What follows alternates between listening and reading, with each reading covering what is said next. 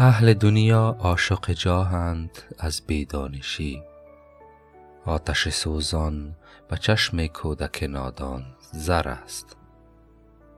اهل دنیا اشاره به سود پرستان است که از فرط بیدانشی به جاه یعنی کنایه از مقام و حشمت دنیایی عشق میورزند و مانند کودک نادان و تصور این که آتش سوزان زر است و آتش دست می‌زنند.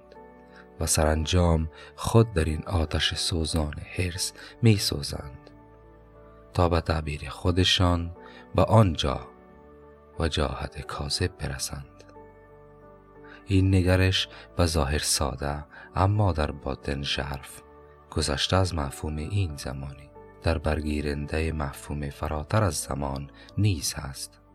زیرا اهل دنیا از آغاز تا امروز و تا فردا و فرداهای بعدی برای رسیدن به اینجا مقام کذایی هستی خود را می سوزند و سرانجام دیگران را نیز با خود می سوزانند و السلام